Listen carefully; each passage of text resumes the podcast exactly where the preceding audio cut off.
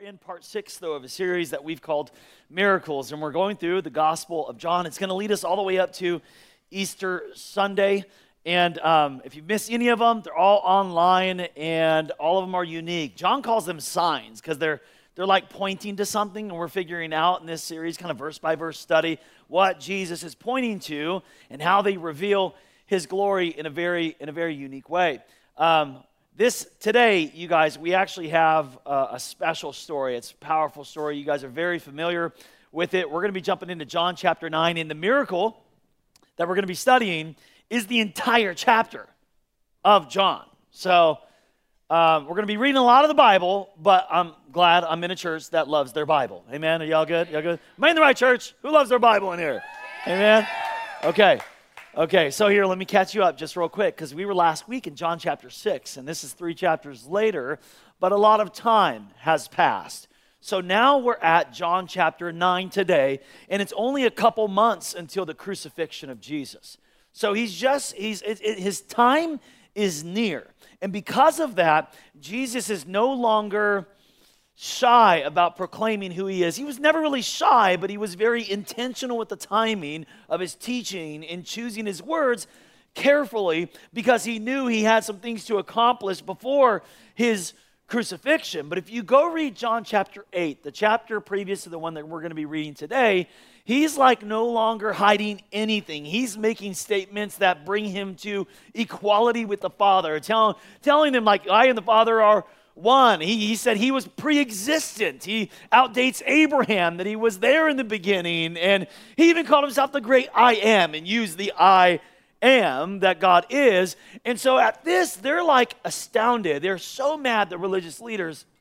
Now, they're like actively plotting. They were secretly maybe plotting up to that point in John chapter 8, but now they're just actively full court pressing.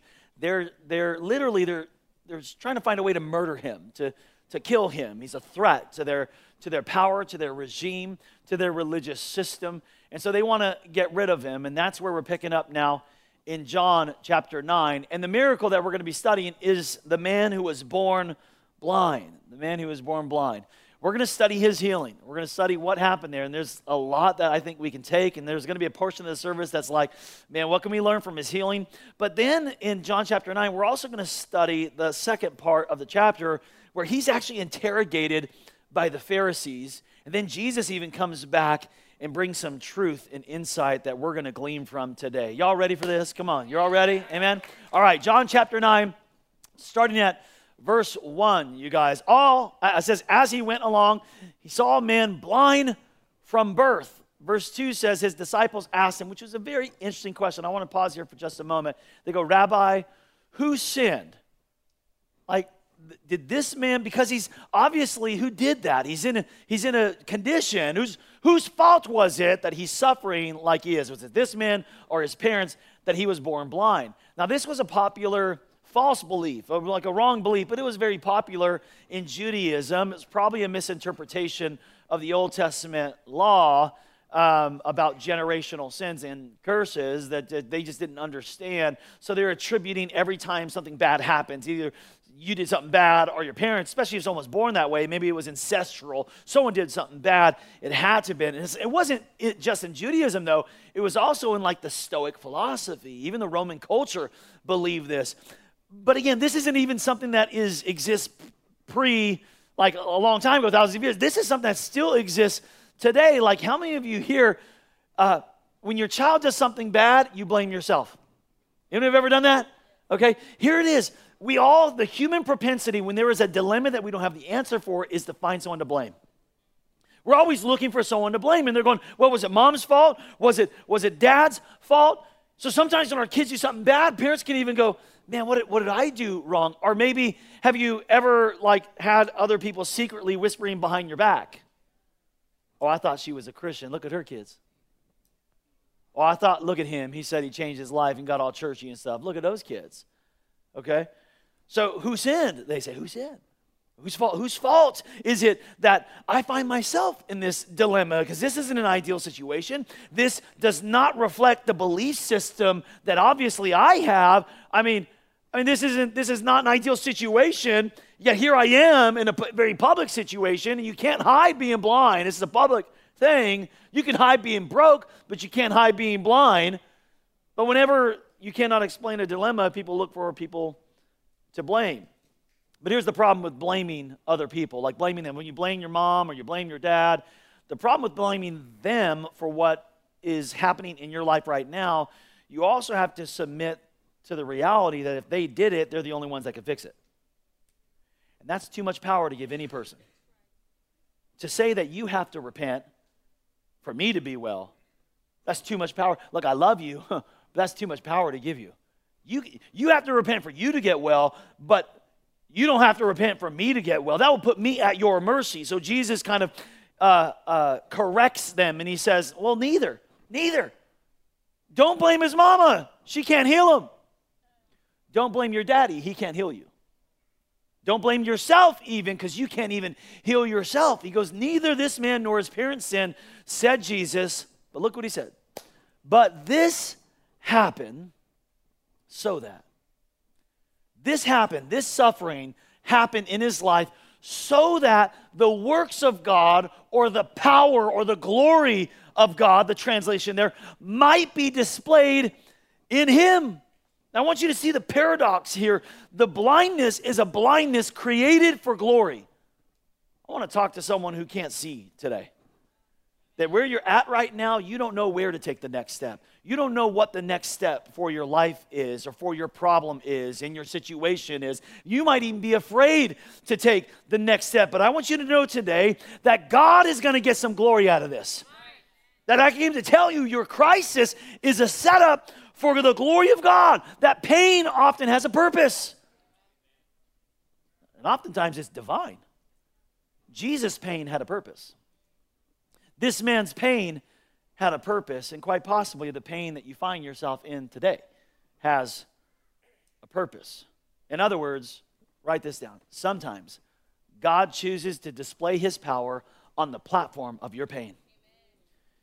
God chooses to display his glory on the platform of your pain. And you've probably seen this to where someone's pain actually caused your faith to get bigger where you saw someone experiencing something that was hard, but the way they handled it, because it's not the people who are living wrinkle free lives that actually inspire you, it's the people who are going through extraordinarily difficult circumstances, yet their faith is rock solid that makes you want to be a better follower of Jesus. That even if you don't even know Jesus or believe in Jesus, it'll make you curious or even just want to be a better person because of how someone is enduring the pain. This man was born blind for the glory of God. And I don't know who this is for this morning. I don't know who's been groping around in the darkness.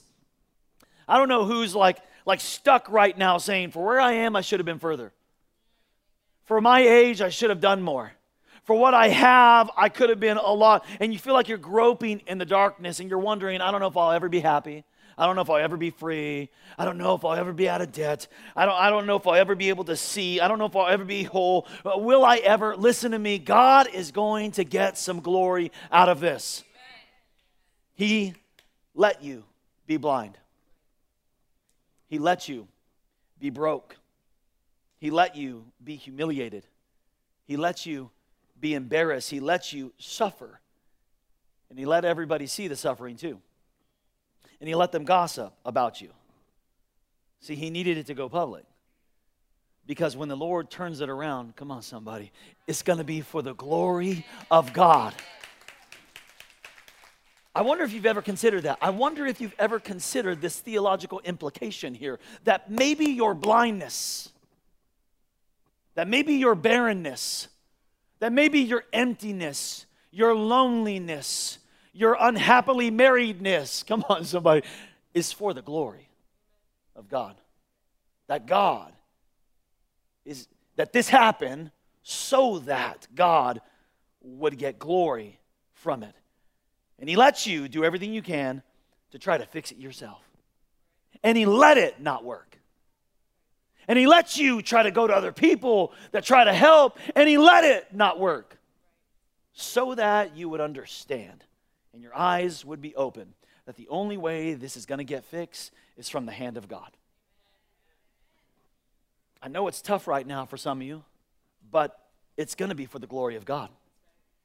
I know it's hard right now for some of you, but it's going to be for the glory of God. I know you're crying right now, but it's going to be for the glory of God. I know you're embarrassed right now over what happened, but it's going to be for the glory of God. I know it's not the house that some of you want, but it's going to be for the glory of God.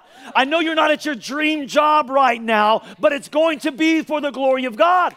I know I know you're suffering right now, but it's going to be for the glory of God. See, God will use suffering to get glory.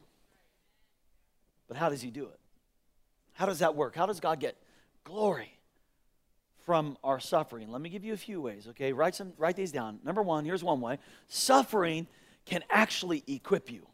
Now I want to tell you this. Listen, suffering can equip you like success never will.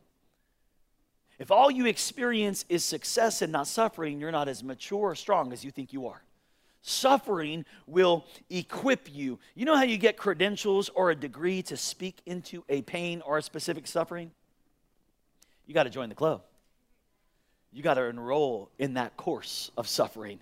And when you do, and when you go through the storm and the trial and the pain and the adversity, and you get on the other side of that thing, it equips you in such a way that you have firsthand awareness that you're able to speak into and see into something that you had never been able to do from the sidelines. That suffering, unlike success, can equip you like nothing else in life. This is what Paul was talking about in Second Corinthians chapter 1. He said, Praise be to the God and Father of our Lord Jesus Christ, the Father of compassion and the God of all comfort, who comforts us in all of our troubles. Thank God for that. But there's a there's another so that. Look what he says. So that. Why did you comfort us, God, in all of our troubles? So that we can comfort those in any trouble with the very comfort that we receive from God that when we suffer and we go through it, when God gives us comfort and we get on the other side, that it actually, on the other side of this thing, is ministry for you. God equips you for ministry through suffering and trials, He equips you for it. So, how can God use the suffering? How is He getting glory from it? He's equipping you. That's what He's doing. Here's the second thing He's doing God can use suffering to strengthen you. I like to work out. Anyone here like to work out? You like work out? To, to work out, though, if you like working out to a degree, you have to like suffering. Right? Right? Some of you don't work out because you're like, why? Ugh. It's like, like, why do that to yourself? You know what I mean? Why, why so? Look, and it's not a suffering for suffering's sake. We, it's suffering for a glory. It's a suffering, listen to me, that produces a strength that the comfort zone will never give you.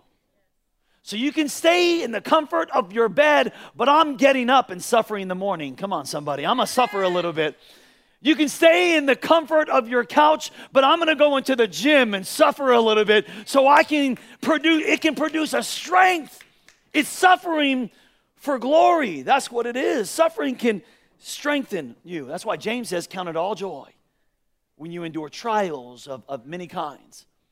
Second Corinthians chapter 12, the Apostle Paul again he's actually talking about his own suffering. He says, To keep me from becoming proud, I was given a thorn in my flesh. Now, we don't know exactly what he was meaning when he said a thorn in the flesh, but it was something, something that produced suffering, pain, and ailment that he called a messenger of Satan to torment him and to keep him from becoming proud. Here's what he did he said, Three times, three different times, I, I, I begged the God of miracles, the God who could do anything and nothing is impossible. I begged him to do what only he could do. And each time, look what it says, each time he said, My grace is all you need. And then he told them why. Because my power works best in your weakness that there's something that when you are suffering and when you are weak and when you are in need, that produces a strength and a resolve and a perseverance and a steadfastness inside of you that only suffering can produce. Remember the secret of the storm last week that there's only certain lessons that you can learn to go through the storm. Suffering can strengthen you. Here's the third thing suffering can do suffering can course correct you. How many of you ever felt the hand of God correct you? Okay. All right. That'll happen. Now, don't get it twisted. These guys in this day and age, remember, every time there was suffering and trials and pain, they would say, Well, you did something to deserve it. That's not what I'm saying here. But it is very, very clear that in the scripture, that God will and can use suffering in our life to course correct us, like, like your parents used to do. My mom used to spank me. You know when you used to get spankings? Do we still do that? You know, okay, okay. You know what I mean? So Psalm 119, actually, verse 67 talks about that. Like, like it can course suffering can actually course correct us. It's, it's in our God will use it in our life to correct us.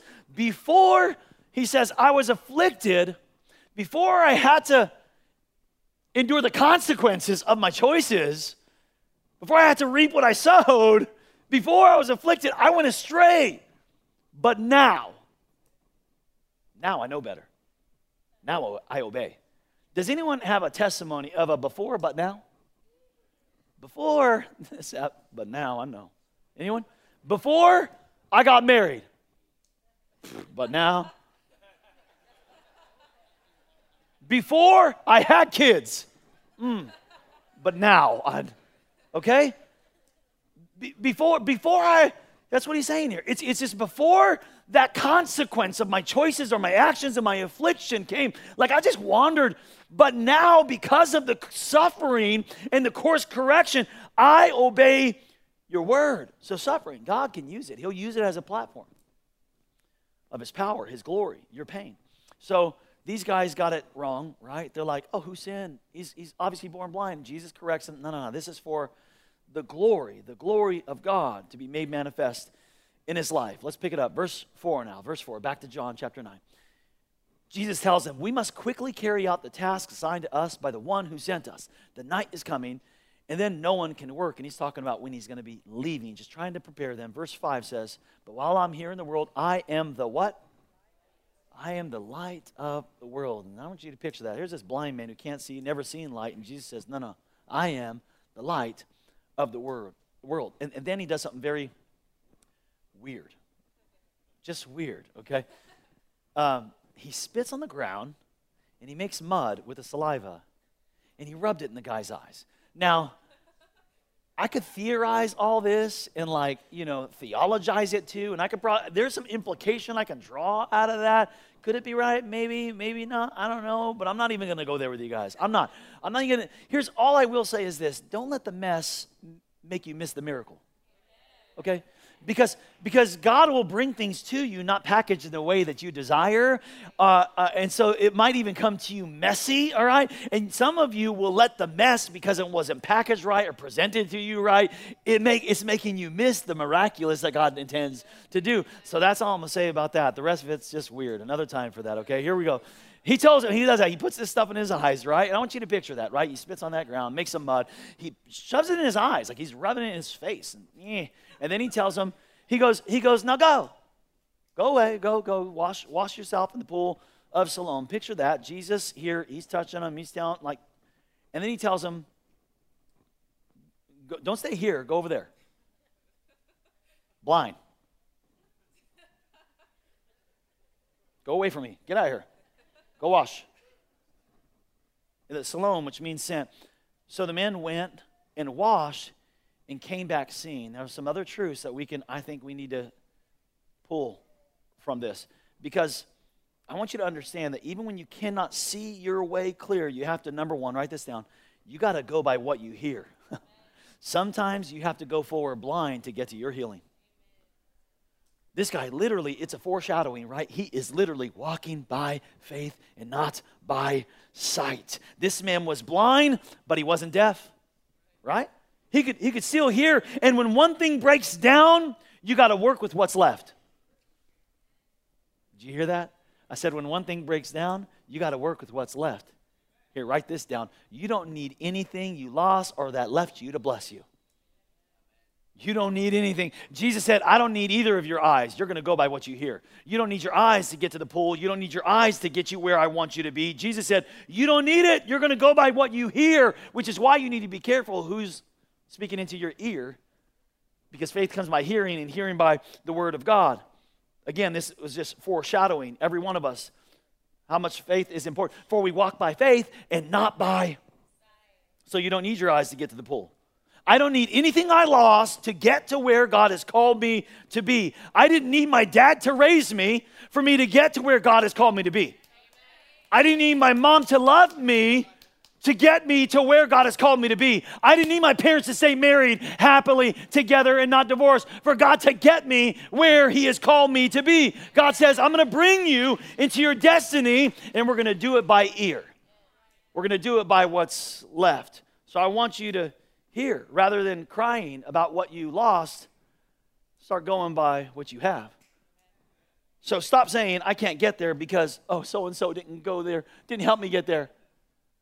I can't, I can't, I can't get there because so and so didn't raise me right. I can't get there because so and so didn't love me. And I can't, I can't get there because I'm too old. I'm too old now. I can't get there because I'm too young. I can't get there because stop it.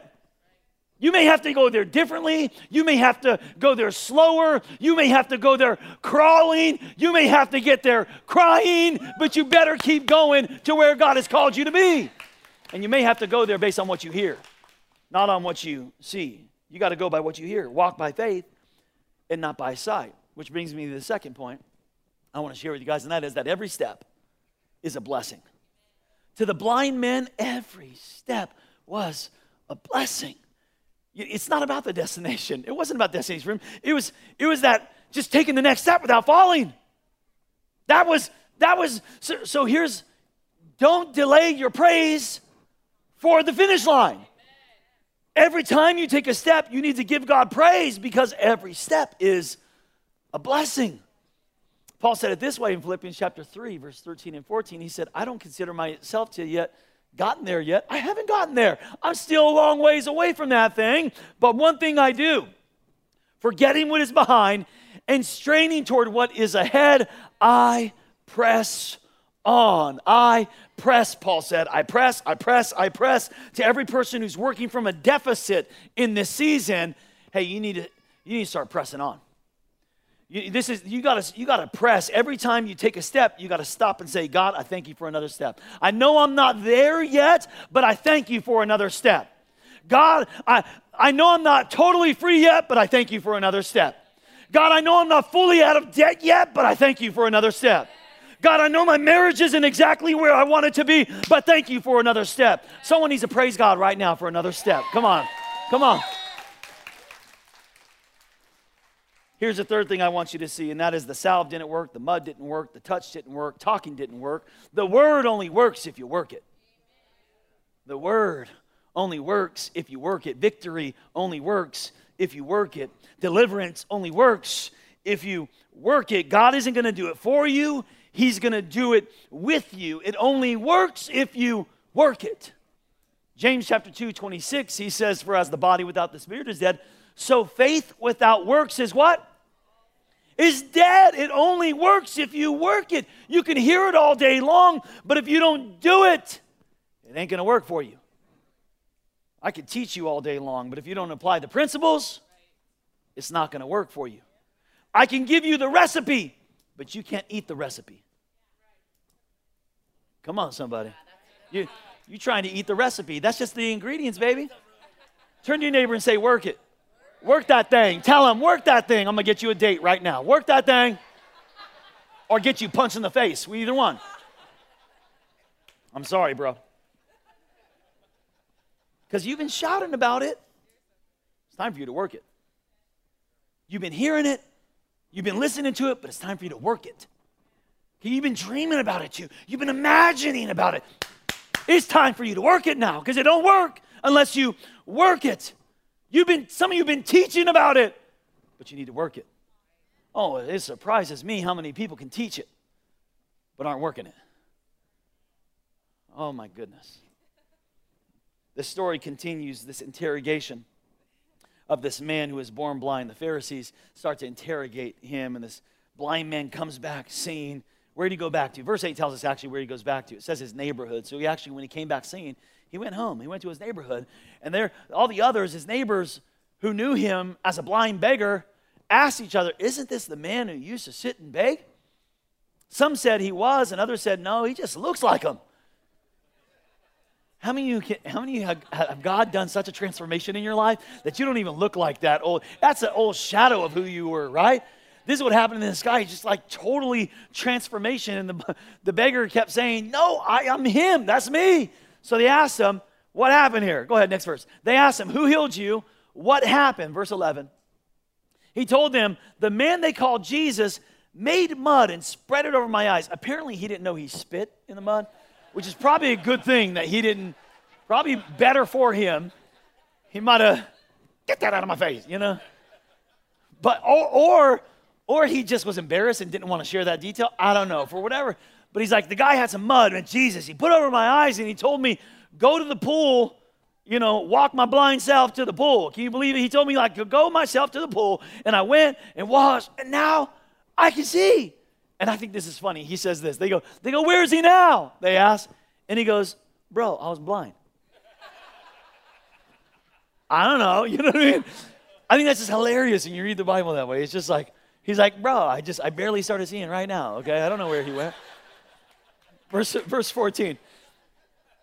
Now, the day on which Jesus had made the mud and had opened the man's eyes was a Sabbath. There it is again, kind of the problem. So, what some of the Pharisees said, well, there it is. This man is not from God, for he does not keep the Sabbath. And so and it wasn't really the, the, the Sabbath as instituted by God. At this time, they had an oral tradition, an oral law. And so they had, at this time, they had just put such a heavy burden upon the people that they made the, the Sabbath like, Jesus said, the Sabbath was made for man, not man for the Sabbath. And so, what these Pharisees do and the religious leaders did is they put so many restrictions on the people that it wasn't really a restful day of worship and reflection, something to enjoy. It was so oppressive that it was like you couldn't even enjoy the day. It just became something that God never intended at all the Sabbath to be. It never intended that to be. But because of that, and because he actually made mud, they said. So, so what he did, because he spit in, in the mud, he technically he kneaded. K N E A D E D. So he was kneading mud, which you could not do any work on the Sabbath. He was kneading, is what it is. Ah, ha, ha, ha. No. Broke the. How can he be of God if he ain't going to follow the rules? I think for God, no, he's, he's not following the rules. He's not from, he's not from God. So I got, I got a few insights that I think that we need to learn from this interrogation part of this story that I just want to give it to us in, in a I don't know, a form of a warning because it's, it's the perspective of the Pharisees. So here, write it down like this Be careful that the law doesn't block out the light. Be careful you're so focused on the rule that it's, it's blocking out the relationship, blocking out what God intends to do. Like we can get so religious in our ways. And some, some people think it's their job and duty to be like inspectors of people's business or the church's business and like figure out what's wrong and correct it. You know, what a t- like like that. Be careful that the law that you're focusing on doesn't block out the light of life that's trying to shine in. So here's here, let me give you not in your notes. Colossians chapter 2, verse 16 and 17 shed some light on this whole Sabbath thing. I'm getting like this isn't the first time we've encountered the Sabbath and Jesus somehow breaking the Sabbath rule and the Sabbath law. So I wanted to make sure you guys have a proper understanding of the Sabbath because yes, it was on a Saturday and it was a day that they had of rest and it was very restrictive. In the New Testament, in the New Covenant, after Christ and what He instituted, we practice the principle and the spirit of the Sabbath on Sunday. It's the day of the resurrection, and since the church started, that's the day that we celebrate and worship and rest is on the first day, which is Sunday. And so, but some people are like, wait a second, uh, are we breaking the law here, the rule? No. Jesus, when Jesus came on the scene, you got to understand that he was coming and bringing an entire different paradigm of relating to God. So he would say things like, You've heard it said, I say unto you. You've heard it said, I say unto you. And so he was shifting their spiritual, religious paradigm and changing things, the structure and the dynamic of how people related to God, and we're good. What does it mean to be good? How do you be good? And how do you relate to God? He changed that all, their perspective. It shifted so much to where they didn't even understand it until after the resurrection. Their eyes were darkened. They couldn't even understand it because they weren't given the Holy Spirit. They were still unaware. So here's so in the New Testament, Paul writes in Colossians to try to back it up just a little bit. He tries to um, explain to them this whole thought process because there were still Judaistic, you know, Judaism was still around and they were still saying you got to worship on this day, so they had to bring some correction. So here's what he says So don't let anyone condemn you for what you eat or drink, or for not celebrating cer- certain holy days or new moon ceremonies, or what? Or Sabbath. So he's like, look, that's like not it. You can't be condemned for not obeying a Sabbath or a ceremony or some sort of holy days and festivals that the Jews did. You can't. No. And he tells us why in the next verse. He says, For these rules are only what? They're shadows of the reality yet to come. And Christ himself is that reality. So, what does a shadow literally do? A shadow blocks the light. Did you hear what I said? That's when we operate by the rules and by the law, and we try to earn God and try to like like we're literally blocking the light. You're operating by a flawed system when you're focused so much on the rules and the law. It's a system that actually isn't even in operation today. Jesus came and instituted a new paradigm, a new way of relating to the Father. That's why in Romans chapter 3, verse 20, Paul says, Therefore, no one will be declared righteous in God's sight by the works of the law. You can't. You can't be right just by focusing on the rules and obeying all the laws. Galatians chapter 5, 14. These aren't in your notes, just some extra notes, uh, scriptures for you. For the entire law is fulfilled in keeping this one command. This is what Jesus, this is the paradigm Jesus gave us. Love your neighbor. That's the entire law. Love your neighbor. Okay, John chapter 13, later on in the Gospel of John, he'll say this. Jesus will say this. This is where this paradigm comes from. Jesus' words A new command I give to you. So they got all these commands. You got a lot of them, by the way, and then the Pharisees added to a lot of them. I'm giving you a new one. This is the one love one another. As I have loved you, so you must love one another. By this, everyone will know that you are my disciples if you love one another. Okay? And we see, like in this interrogation, there's these legalistic leaders who cannot see with eyes of love. This guy's been blind his whole life and can see for, I don't know, minutes. And the religious leaders looking on, blind to see the reality of what's happened. And so, so the question of the old covenant, the question of the old covenant would be like this is what they would ask. What does the law require? That's the question that they like okay, whenever that's why they would take them to the Pharisees. They would take people like like this guy to the Pharisee. What does the law require? What does he got to do? What does the law what does the law require? Okay? A modern translation, maybe modern version of that same posture before God is what does the Bible require? Now you got the right textbook, but you got the wrong heart posture. Because the Bible is not a list of requirements. It's not a list of rules. That's not what that's that's not at all what Jesus came and instituted. There's a there's a new covenant question, or I would say the Jesus question is this: What does love require of me? The the only requirement in Christ and in the new covenant is love.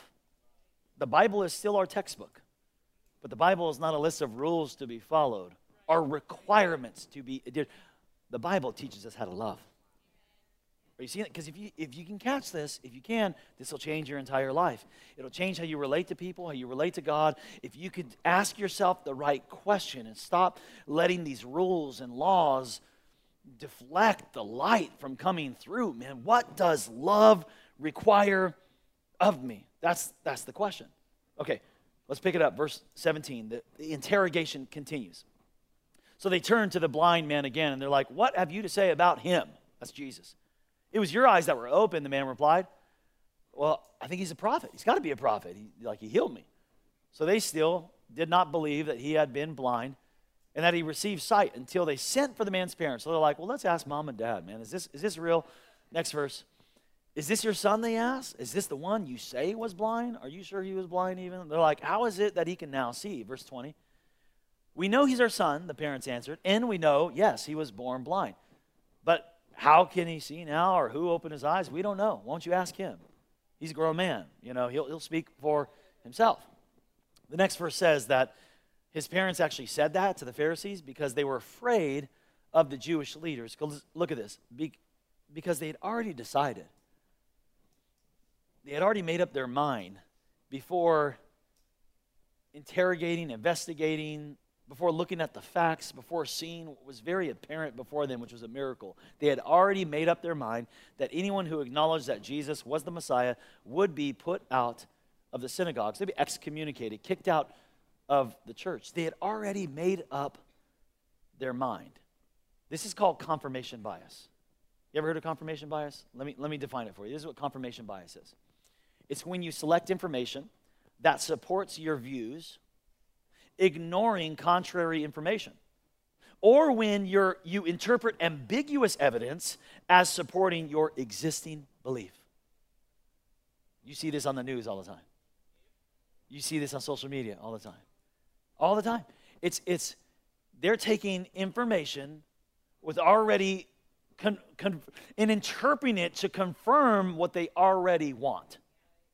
So, what is absolutely apparent is this man has been healed and can now see. But because he was healed on the Sabbath, then it can't be uh, from God and he's got to be the devil. So that confirms, oh, no, no, he's of the devil. It's, it's they've already in their minds made up what they want to do. They already made it up. So here's number two the be careful. Be careful that your brain doesn't prevent your belief. Now, I'm not saying you need to ditch your brains to believe, but here's what I am saying your mind, your brain is a very, very powerful thing. The Pharisees, it prevented them from seeing what was right in front of them, it prevented them from seeing what is apparent to you and us in hindsight today. Let's contrast that with the man who was born blind. Look at this next verse in verse 24. A second time, they summoned the man who had been born blind. Give glory to God by telling the truth, they said. We know this man is a sinner. Tell us what we want to hear. He's bad. And he replied, Whether he is a sinner or not, look what he says, I don't know. Listen to me, I want you to hear this. I don't have to understand everything to believe something. Do you hear that? I don't have to. Comprehension is not a prerequisite for participation. I don't have to be able to explain everything to believe what's right before my eyes. I don't have to be able to explain how everything worked out and why it worked out and why something happened. I don't have to understand it to believe it. And here's the good news for some of you you don't either. For some of you, your you wit like your brain is preventing you from believing. You would love for some of you, I think, to even come back to faith that are in this room today, but your brain is preventing you because you're going, I don't understand it. I just, I just can't, I don't get it. I don't get how. Get why, and you have a lot of questions that are maybe unanswered, but you're on the outside looking in, and you like for some of you even miss some of the stuff. You miss the energy, you miss maybe the community, but something happened. You gotta, because you gotta understand. You're telling yourself at least, I gotta understand to believe it. And this guy goes, Look, I don't. How? I don't know. And then he says this one thing I do know. Look, there's a lot I don't know. I'm just, can I be honest? There's a lot I don't know. There's a lot of unanswered questions. Why did this happen? Why was I born blind? Why was I was this my family situation? Why did why did this? Why did that? Why did look? There's a lot of stuff I don't know, but there's one thing I do. I'm not going to focus on what I don't know. I'm going to focus on what I do know. There's a lot I don't know, but there's one thing. This one thing. What do you say? This one thing I know. I was blind, but now I see.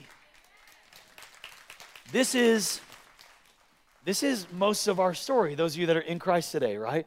This is our story. I don't understand how it happened. I don't know. I can't explain it all. But I just know something happened. Like something happened in, my life. I was blind. I can't explain it. I don't understand it. But all I know, I was in a season of my life when I felt so depressed. I was in a season, this is our story, right? I was in a season of my life, it was so dark. I was in a season of my life where I thought I was at the end of it. I was in a season of my life where, where my marriage, I thought it was over. I was, a, I was in a season where I was so controlled by this addiction. And then all of a sudden, I just cried out to God. Or, or, or, I went to church, right? Or I hit my knees and I just opened my, and then, and I don't know how, I don't know how to explain it, but something happened and I just, he's changed me. That's your and then and then when people like ask you about what happened, you even acknowledge the gap. You're like, I don't know, I don't know. Like, like they're like, what happened? You're like, dude, it's just God, I don't know. I can't explain it all, but all I know is I would never go back to where I was. I would never go back It's only because of the grace of a merciful and loving God that He's inviting me into a relationship with the Father that I am who I am and where I am today. All I know is this I was blind, but now I see. I was blind. His story is our story, right? It, it, really is. And perhaps that's why John is in no hurry at all to tell us this story. I mean, he takes, what is it, 12 verses to describe how water became wine. The very first miracle of Jesus, 12 verses. Six verses to tell about Jesus walking on water. That's a pretty awesome story. Six verses. He takes 41 verses to tell us about this man who Jesus found, who was born blind. Found him, cured him, and then we're going to see he matured him. Why? Why, why take so much time on this one? I believe it's because what Jesus did physically for this man, he always intended and desired to do spiritually for every one of his followers. That he wanted to awaken something, to restore our sight. Let's look at it. Verse 34. Let's come back to it. To this they replied, the religious leaders to him, You were steeped in sin at birth. How dare you lecture us? And they throw him out. And it says, Jesus heard that they had thrown him out. And when he found him, he said, Do you believe in the Son of God? Verse 36. Who is he, sir? The man asked. Tell me so that I may believe in him. And Jesus said, You have now seen him. In fact, he's the one who's speaking to you right now. And then the man said, Lord, I believe. And he worshiped him. Then Jesus says, Then Jesus told him, I entered this world to render judgment. So here's the judgment he rendered to give sight to the blind. Back up. To give sight to the blind.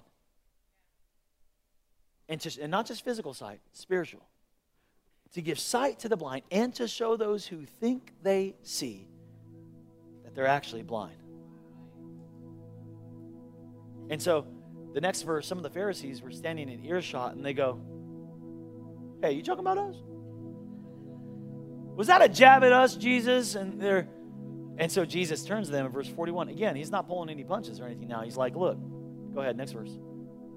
If you were blind, you wouldn't be guilty but you remain guilty because you are blind and you can you're claiming that you can actually see. So this is this is the sign. This is the glory that's being revealed. He's the light of life, but this is he I think he, John's taken the time to show us that it was God's intention and desire always to open our spiritual eyes. So here's here's the third, the last feeling for you. Don't don't check out on me though. Come on. Number 3. Be careful think you have sight, but you're actually blind. That spiritual blindness, it, it can steal your understanding. That you can, Jesus can be right in front of you. The miracle can be right in front of you. The sign could be right in front of you, and you can't even see it or interpret it because you think that you see. You think your sight is fine, but you don't have the light of the world. You're just casting a shadow can't see.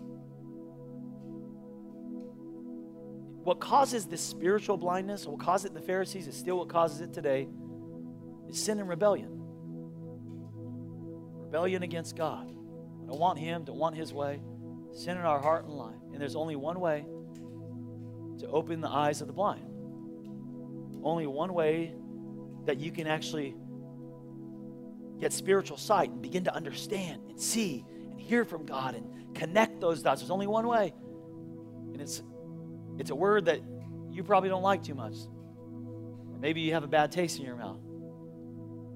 It's repent. That sounds that may be a religious word for some of you, repent. And I just it's not. It's really not. All it means is to if I could use the analogy today, all it means is to acknowledge you're blind. That you can't see. I mean, you're acting like you see. I mean, I was there too. Sometimes I, I get there still. I'm like, oh, I act like I can see.